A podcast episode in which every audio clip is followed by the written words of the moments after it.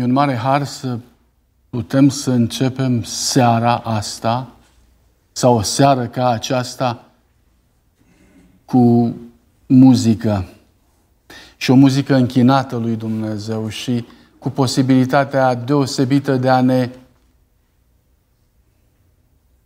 dedica din nou lui Dumnezeu în viața noastră. Bun venit tuturor!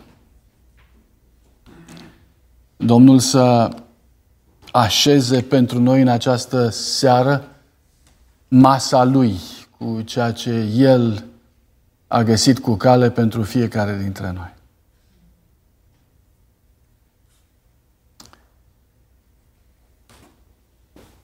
Mă frământă destul de mult condiția umană, identitatea umană, ce fel de oameni suntem.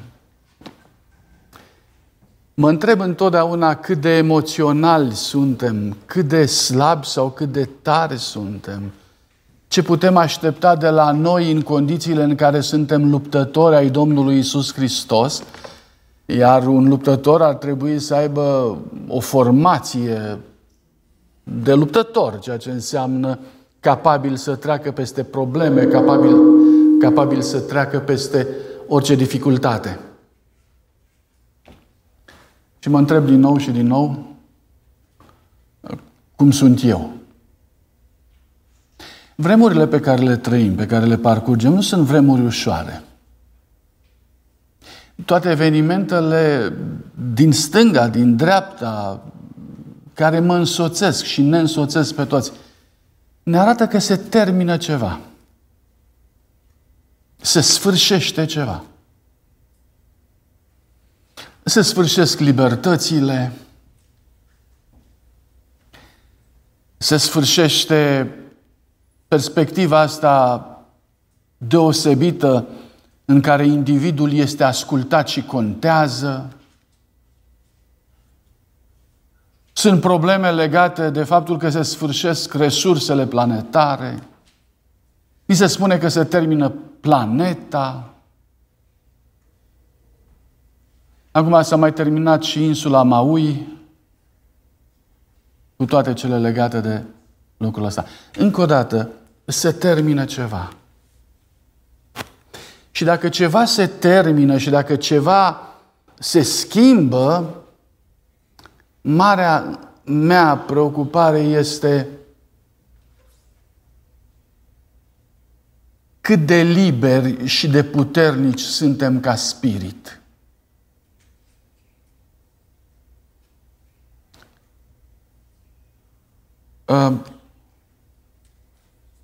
Sunt unii oameni care își încheie viața frumos și fără probleme.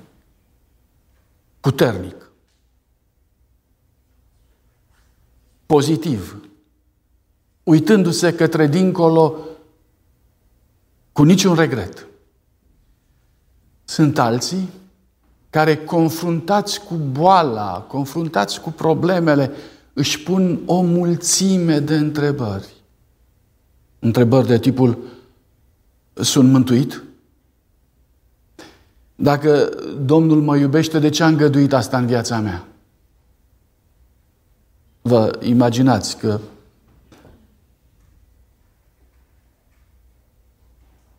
s-a întâmplat deodată. Te-a prins nepregătit. Ți se spune că mai ai foarte puțin. Te uiți cum colapsezi. Și vrând nevrând te întrebi, ă, e binecuvântarea lui Dumnezeu? Sau s-a retras cumva Dumnezeu și a făcut loc celorlalte probleme care vin asupra mea acum? Este o încercare ca a lui Iov? Sau este pedeapsa pentru toate păcatele mele de o viață pe care eu le știu și le-am făcut că nu trebuia, dar uite că le-am făcut și sunt un om păcătos. Cum e?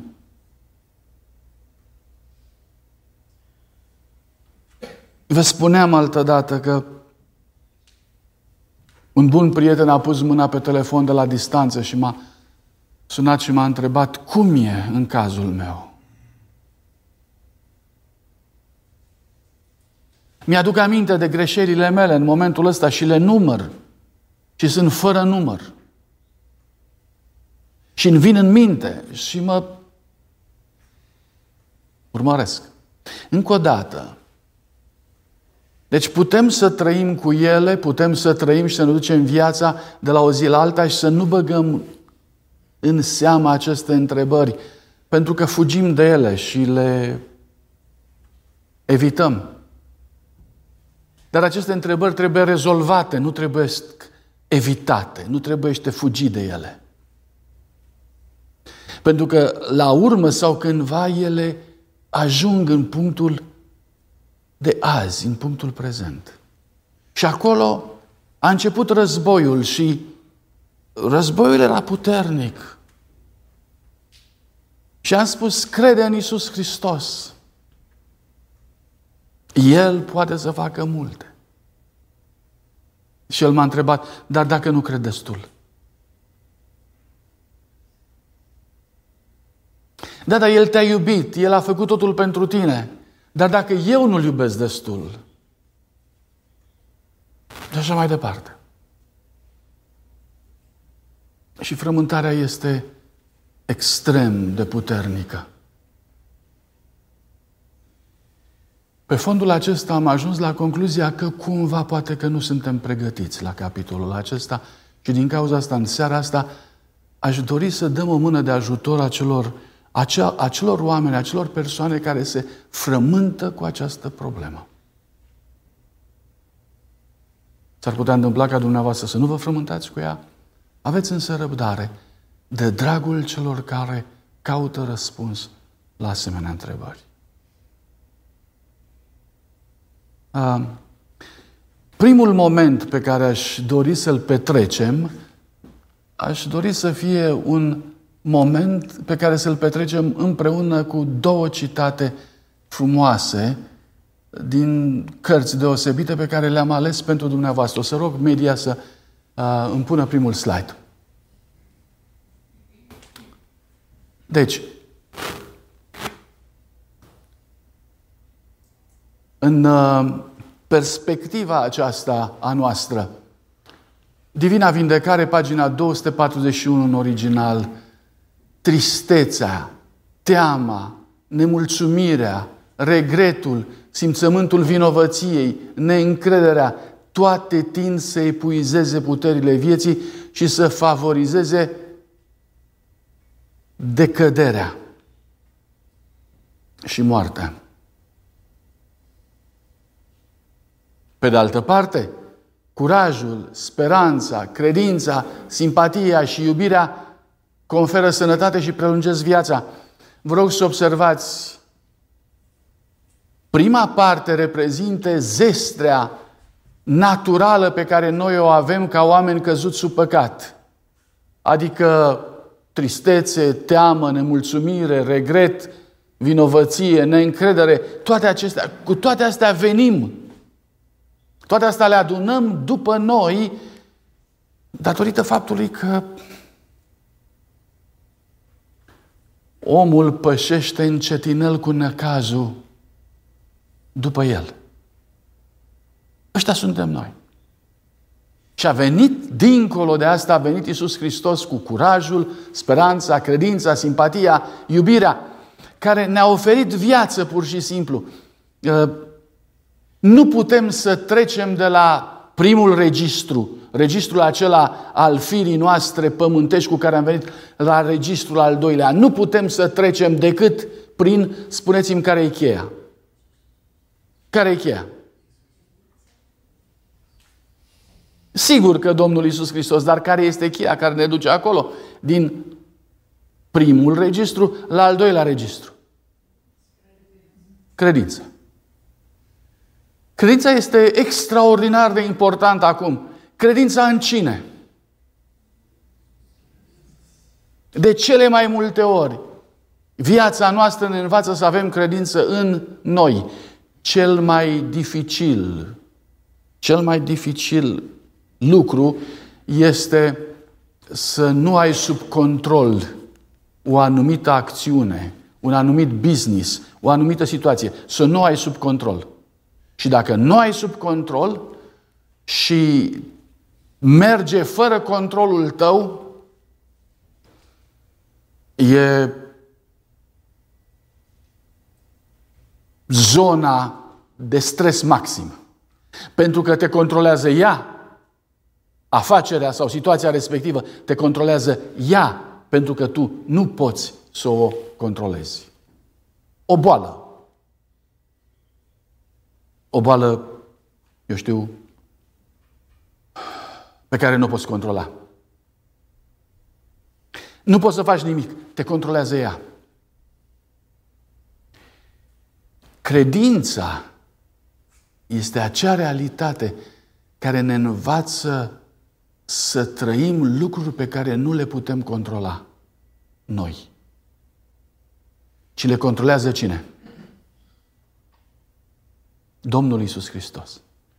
Credința este acea situație în care îi încredințăm Domnului Isus Hristos toate lucrurile și mai ales pe cele necontrolabile. Doamne, am rămas fără serviciu.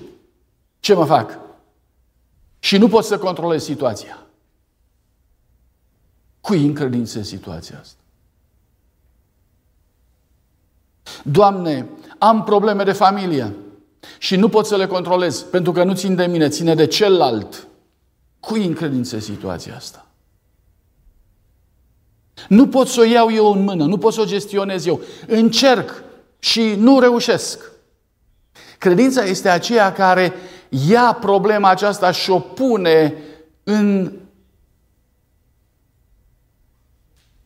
lista de soluții a lui Dumnezeu. Și, Doamne, rezolvă Tu. Și în timp ce transferi această, această povară de la tine, în momentul acela, curajul, speranța, credința, simpatia, iubirea prelungesc viața. Și te întreb cum poate să fie omul ăsta fericit. Și te întreb cum poate omul acesta să fie tare. Te întreb ce se întâmplă cu el.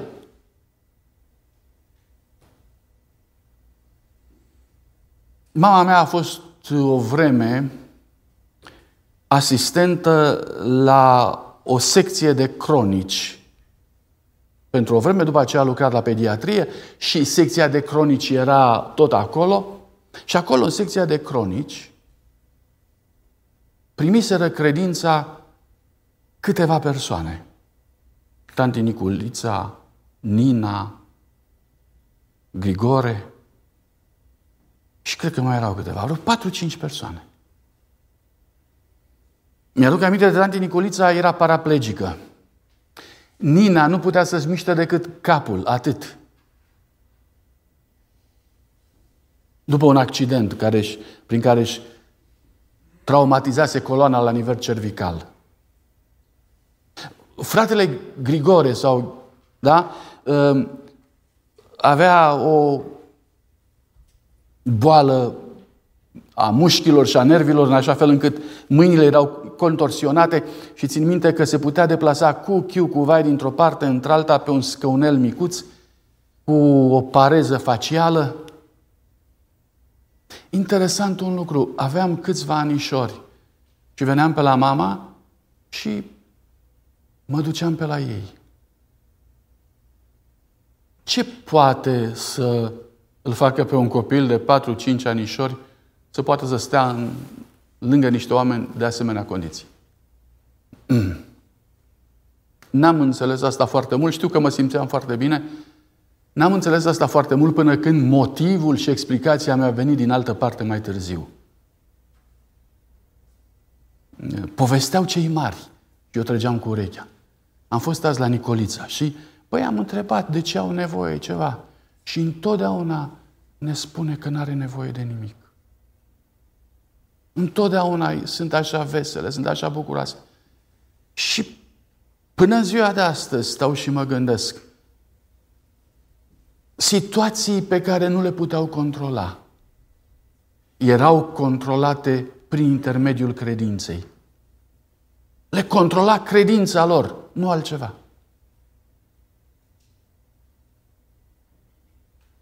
Exersaseră atât de mult credința încât făcea parte din viața lor. Să ne scape nouă această performanță, acest exercițiu, să folosească ei credința mai mult decât o folosesc eu? Citatul al doilea, Minte, caracter și personalitate, volumul 2, pagina 451 în original. Încetează să-ți distrugi respectul de sine, pentru că eu te-am cumpărat cu prețul sângelui meu. Uh, imperativ. Încetează să-ți distrugi respectul de sine. Cum se face asta? Respectul de sine. Cum, cum, cum se poate distruge respectul de sine?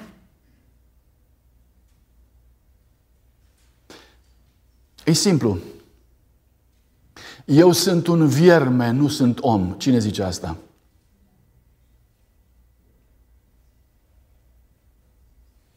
Un om care își pune problema în legătură cu valoarea lui și ajunge la concluzia că e nimic. Sunt vierme, nu sunt om, adică pe mine nu mai dă nimeni doi bani. Singurul lucru care se poate face cu un vierme este să-l calci în picioare. Este un element de nedorit. Din ce cauză se ajunge aici? Ați văzut persoane care se lovesc cu capul de pereți? Ați văzut persoane care se taie cu lama? Ați văzut persoane care se lovesc? În psihologie, astăzi, o psihologie imposibil de explicat, se numesc momente de autentificare, adică momentele în care omul respectiv vrea să își demonstreze că e ceva, durerea îl trezește, uh, acțiunile respective îl, îl fac să își dea seama că uh, totuși e cineva. Nu e vorba de asta. E vorba că acțiunile respective vorbesc de un simțământ al vinovăției teribil în care ei sunt, sunt vinovați, în care ei se consideră responsabili pentru anumite lucruri și în care ei își produc lor înșile traume, pedepsindu-se. Atunci Auziți ce frumos! Încetează să-ți distrugi respectul de sine. Ă, în general, există boală acolo unde se fac tăieturi cu lama. Există boală acolo unde cineva își lovește capul de pereți prea mult. Există boală. Și totuși cuvântul lui Dumnezeu spune încetează. Stop! Pentru că eu te-am cumpărat cu prețul sângelui meu, este cel mai frumos moment de autentificare. Este cel mai frumos moment în care cineva reușește să înțeleagă că e o valoare. Eu te-am cumpărat cu prețul sângelui meu. Tu ești al meu. Eu voi da putere voinței tale neputincioase. Eu voi îndepărta remușcările tale datorită păcatului. Eu voi face asta. Întrebarea este cum?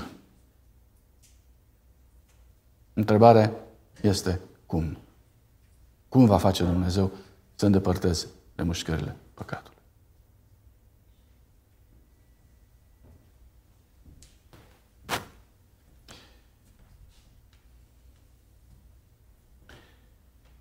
Psalmul 32 este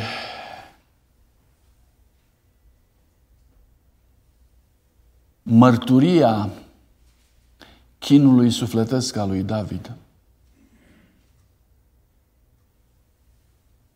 Vreau să vă întreb, a trecut David prin asemenea momente de tulburare, încât să se întrebe dacă mai merită să trăiască sau nu? A trecut prin momente acelea, momentele acelea de tulburare în care să fie frică de orice,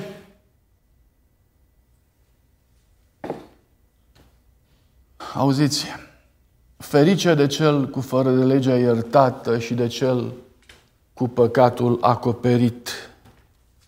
Este un psalm retrospectiv. David se uită înapoi. Se uită la gaura din care fusese scos, la hăul în care căzuse și acum scos de acolo se uită și zice, ferice, ce fericit sunt. Diferența între tragedia pe care a trăit-o și între fericirea de acum este extraordinară.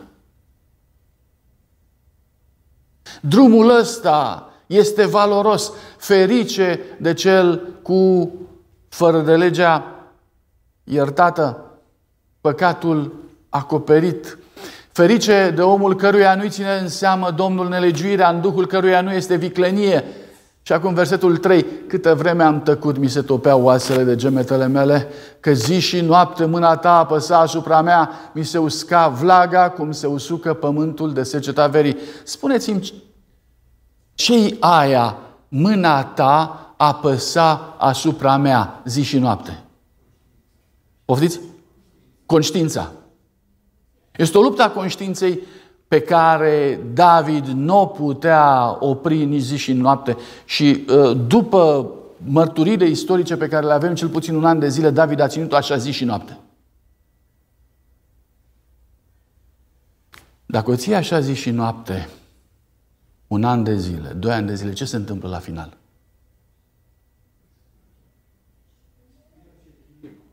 Ce înseamnă să pierzi echilibru? Nu, aș vrea să fiți mai, uh, mai curajoși puțin. Fraților, apar boli. Apar boli mentale. Apare depresie, angoază,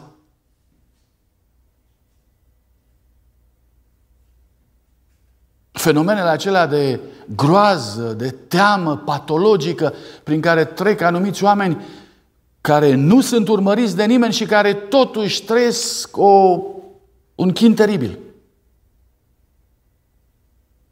Întrebarea este cât timp poți să uh, reziști sub tensiunea asta, mâna ta apăsa asupra mea, cât timp reziști sub mâna lui Dumnezeu?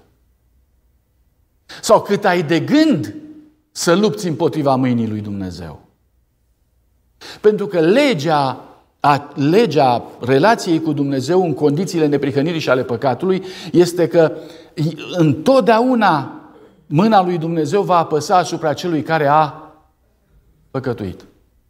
E o singură problemă care apare în Sfânta Scriptură și care ne dă de gândit foarte serios în dreptul lui Cain. Când a ieșit Cain de la fața Domnului, ce s-a întâmplat?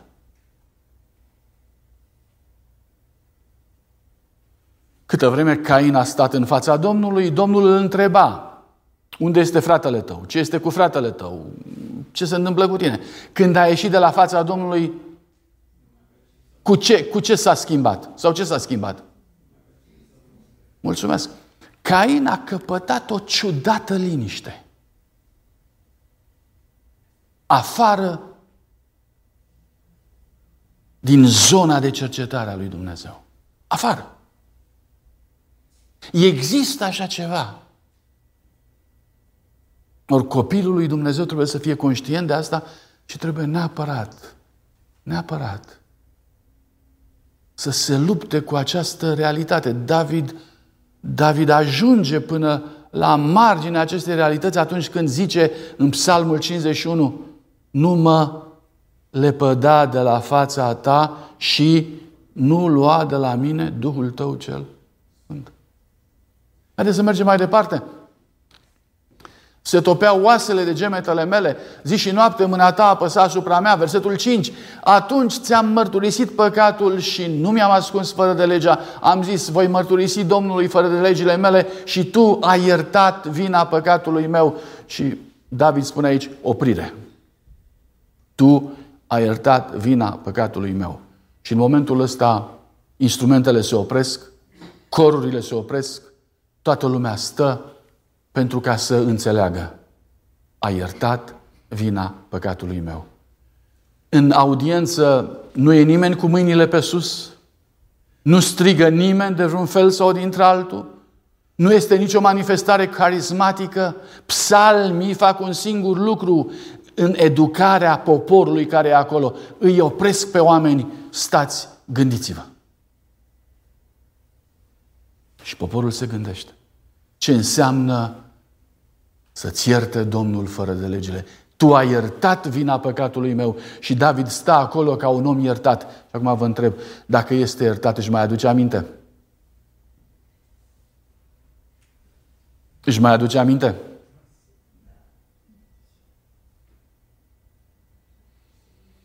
În altă parte, cuvântul lui Dumnezeu spune, într-o carte inspirată, spune ai grijă la tablourile pe care tu le-ai agățat pe pereții gândirii tale și ai grijă la ce te uiți. Unde te uiți? Dacă tablourile care sunt agățate pe pereții gândirii tale sunt tablouri ale înfrângerilor, ale căderii, ale vinovăției, atunci să știi că aceste tablouri vor rămâne în conștiința ta și, și vor veni mereu și mereu și te vor chinui. Mulțumesc. Chiar așa e, te vor chinui. Din cauza aceea, citatul anterior spune, uh, încetează Dă jos tablourile respective. Încetează să-ți distrugi respectul de sine. Pentru că dacă Dumnezeu te-a iertat și tu continui mai departe să te uiți la păcatele tale, la locul unde ai căzut, la modul unde ai căzut, astea sunt modalități de a distruge respectul de sine în viața noastră. De aceea orice om evlavios să se roage ție la vreme potrivită, Corul a început din nou să cânte, este, este eu știu, concluzia. Și chiar dacă s-ar vărsa ape mari, pe el nu-l vor atinge deloc. Spuneți-mi, vă rog, de unde este imaginea asta cu ape mari? Uh, nu, nu există ape mari pe teritoriul Iudeei, nu există uh, pericole de inundații, acolo nu sunt așa ceva. Sunt, e pericol de secetă, e pericol de foc, ca la Maui, este pericol de altceva, dar nu de ape. Este, este lecția aceea rămasă în, în, în pedagogia poporului Israel, apele mari, din care se poate scăpa numai cu corabia binecuvântată corabia salvării, chivotul acela al lui Noe. Și se duce acolo David și spune, chiar dacă ar fi potop, pe el nu vor atinge deloc. Tu ești ocrotirea mea, tu mă scoți din necaz, tu mă înconjori cu cântări de izbăvire, oprire din nou.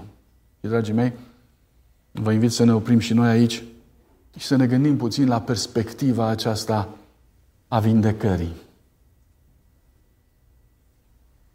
Să dăm jos tablourile înfrângerilor noastre de pe pereții gândirii noastre. Să punem în locul lor tablourile biruinței noastre. Tabloul prezenței Domnului Isus Hristos.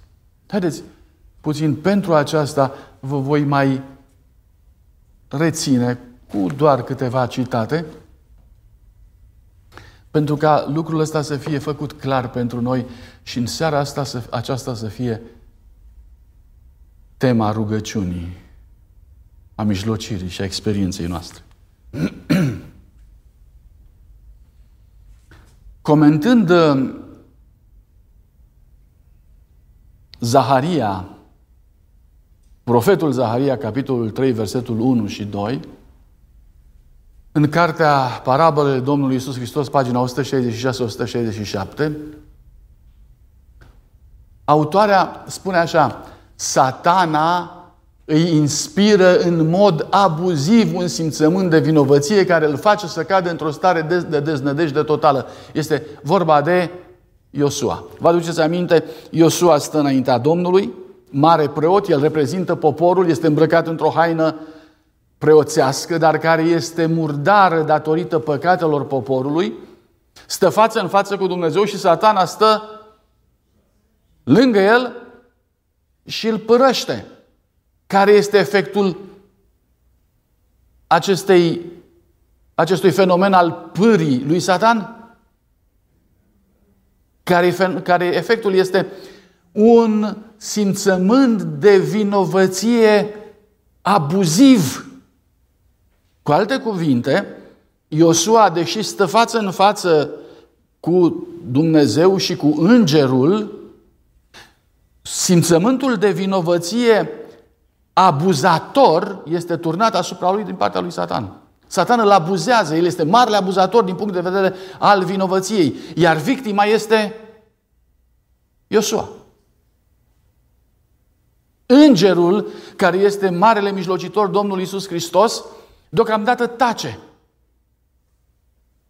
Și din cauza că el tace, satana face lucrul acesta. Uh, mi-a plăcut foarte mult acest gând. Țineți cont de fiecare dată când simțământul de vinovăție vine abuziv asupra dumneavoastră, mereu și mereu, dă la o parte mijlocirea Domnului Isus Hristos, dragostea Domnului Isus Hristos. De fiecare dată aduceți-vă aminte că acest abuz vine din partea lui Satan.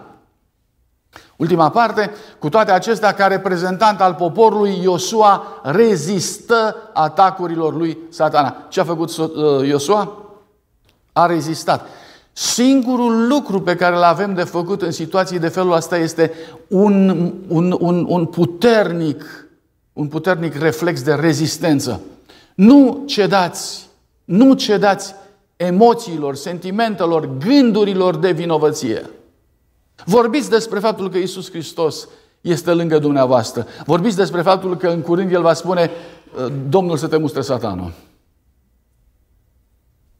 Vorbiți despre această eliberare. Stau întotdeauna și mă gândesc în 2 Samuel, capitolul 12, vorbește despre moartea copilului lui David. Versetul 18 spune, a șaptea zi copilul a murit, slujitorii lui David s-au temut, să-i dea de veste că a murit copilul, că ziceau, când copilul trăia încă, i-am vorbit și nu ne-a ascultat. Cum să îndrăznim să-i spunem a murit copilul? Are să se întristeze și mai mult. Ceea ce înseamnă că înainte de moartea copilului, David era extrem de consumat. David a băgat de seamă că slujitorii lui vorbeau în șoaptă între ei și a înțeles că murise copilul.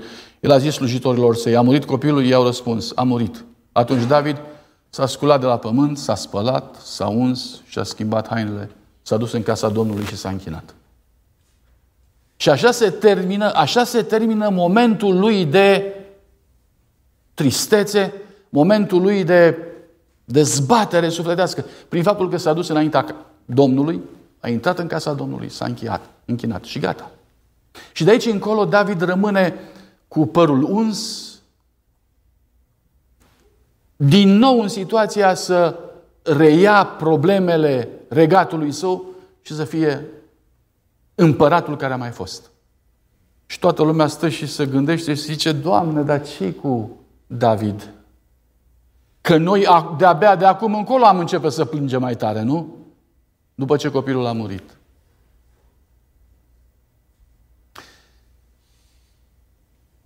David nu-l lasă pe Satan să-l abuzeze cu simțăminte de teamă, de vinovăție și de alte lucruri. Nu-l lasă. Toate, toată situația lui se rezolvă printr-un raport al său cu Dumnezeu. Atât. Se duce la Dumnezeu, vorbește cu Dumnezeu și toate lucrurile se încheie acolo. Niciun om nu are ce căuta în raportul lui David cu Dumnezeul său. Extraordinar lucru. De învățat. Aceia care nu-și disciplinează mintea astfel încât să consideră că a stărui numai asupra unor subiecte plăcute reprezintă o datorie religioasă, mă opresc aici. Deci, ce înseamnă o datorie religioasă? Ați prins? Ce este datoria noastră religioasă? Să medităm asupra subiectelor plăcute. Adică este de datoria noastră religioasă să dăm jos de pe pereții minții noastre acele tablouri negative și să le înlocuim cu tablouri pozitive. Este o datorie religioasă, nu e o datorie psihologică, nu e o datorie filozofică. Face parte din religia pe care ne-a oferit-o Iisus Hristos. Și dacă dăm jos problemele legate de căderile noastre, de păcatele noastre, ce punem în loc? Asta e o problemă. Ce punem în loc? Da, fiți atenți. Dacă nu considerăm că e de datoria noastră să rămânem asupra unor subiecte religioase, ă, vom avea două posibilități. Am în două extreme. Niciodată nu vom merge pe mijloc. Am în două extreme. Una, fie vor fi exaltați printr-o antrenare continuă în amuzamente, distracții, conversații frivole, râsete și glume. De ce?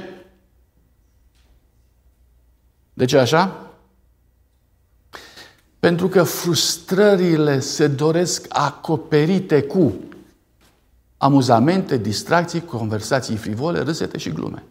Pe dinăuntru omul plânge, pe din afară se amuză. Compensator. Se încearcă o compensație firească a lucrurilor.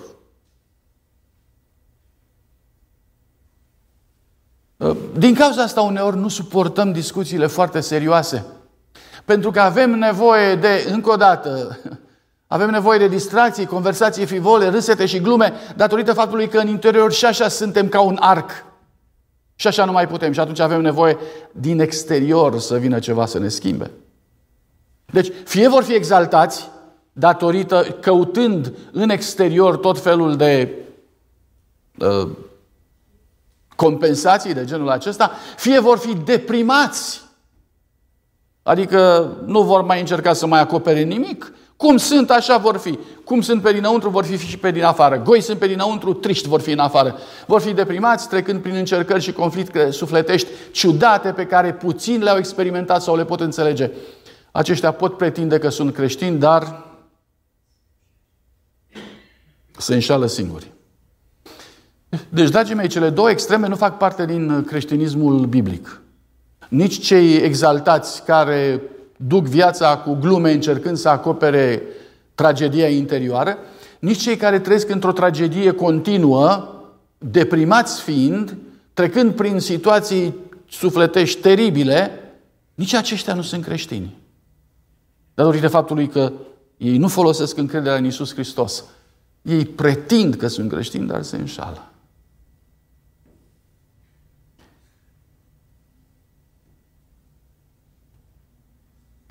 Satana va prezenta înaintea minții omenești dificultăți și sugestii menite să-i slăbească credința și să-i distrugă curajul. Dar a acorda o prea mare atenție propriilor emoții înseamnă a spune bun venit îndoielii. Să vă dați seama că ceea ce spune aici este situația în care suntem chemați să nădăjduim împotriva oricărei nădejde. Adică să ai nădejde atunci când nu, orice om simte că nu a mai rămas nicio nădejde. Și spune, nu asculta la emoțiile tale. Pentru că emoțiile te vor conduce întotdeauna la îndoială. Întotdeauna la îndoială. Procedând astfel, vă aruncați în mod deliberat în plasa confuziei și a disperării. În mod deliberat, adică de bunăvoie. Noi știm că dacă ne vom eu știu, asculta propriile noastre sentimente și emoții, ne, ne, ne aruncăm pe noi în confuzie și disperare. Poate întrebați, ce trebuie să fac cu aceste gânduri înspăimântătoare? Și acum lucrul ăsta mi s-a, par, mi s-a părut extraordinar. Ă, pentru asta l-am și pus aici. Auziți? Alungați-le din minte. Ellen White aici ne face să înțelegem că noi putem să le alungăm din minte. Că este de datoria noastră să facem această curățire a minții. E, e foarte diferit, doar puțin. Spre o deosebire de psihologia modernă a lui Freud, aici Ellen White este total diferită ca soluție de tot ceea ce se învață astăzi pe linia freudiană.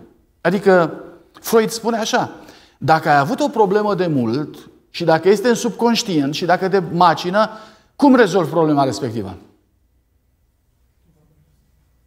Ea este undeva în subconștient, jos de tot, a doua la suprafață, vorbește despre ea și rezolvă. Ellen White spune, nu. Nu fa așa. Scoate-o din minte.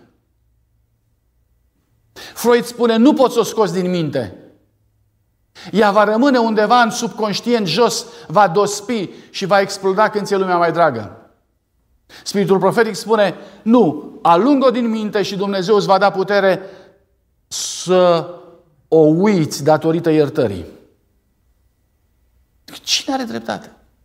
Vă rog să observați cum cele două ramuri ale tratamentului, ale rezolvării unei probleme, se despart. Și te vei duce astăzi la un psiholog și îți vei spune, ia povestește tu tot ceea ce s-a întâmplat atunci cu ocazia aceea în care tu ai fost rănit. Și te pune să povestești o dată, de două, de trei ori, până când totul apare viu înaintea ochilor tăi. Dumnezeu spune aici, știi ce? Dacă ai pus problema înaintea lui Dumnezeu, dacă Dumnezeu te-a iertat, dacă ești un om cu fără de lege iertată, ești un om fericit. Zice, ferice de cel cu fără de lege iertată. Și cu păcatul, ce înseamnă păcatul acoperit? Că atunci n-am avut timp să vă întreb. Păcatul acoperit este păcatul care nu mai stă pe pereți. Nu-ți mai vine mereu în minte. E un păcat rezolvat, acoperit, lăsat acolo. Dumnezeu dă biruința aici. Este minunea Lui.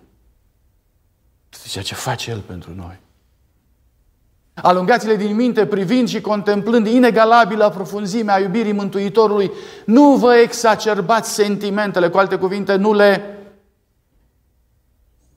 dați valoare din ce în ce mai mare. Vorbiți despre, vorbind despre ele și supunându-vă lor. Indiferent dacă acestea sunt bune sau rele, triste sau încurajatoare. Deci, încă o dată, nu vă exacerbați sentimentele vorbind despre ele și supunându-vă lor. Nu, nu intrați în această zonă a povestirii, a simțirii sau a retrăirii unui eveniment din nou și din nou până când ajunge să fie până la urmă un viciu de gândire și de sentiment. Ferice de cel cu fără de lege iertată. Iubirea lui Hristos atinge fiecare parte vitală a organismului, creierul, inima, nervii. Prin iubire, energiile cele mai înalte ale ființei sunt trezite la viață. Ea eliberează sufletul de vinovăția, întristarea, teama, îngrijorarea care devastează puterile minții. Dragii mei, cu acest citat încheie, închei.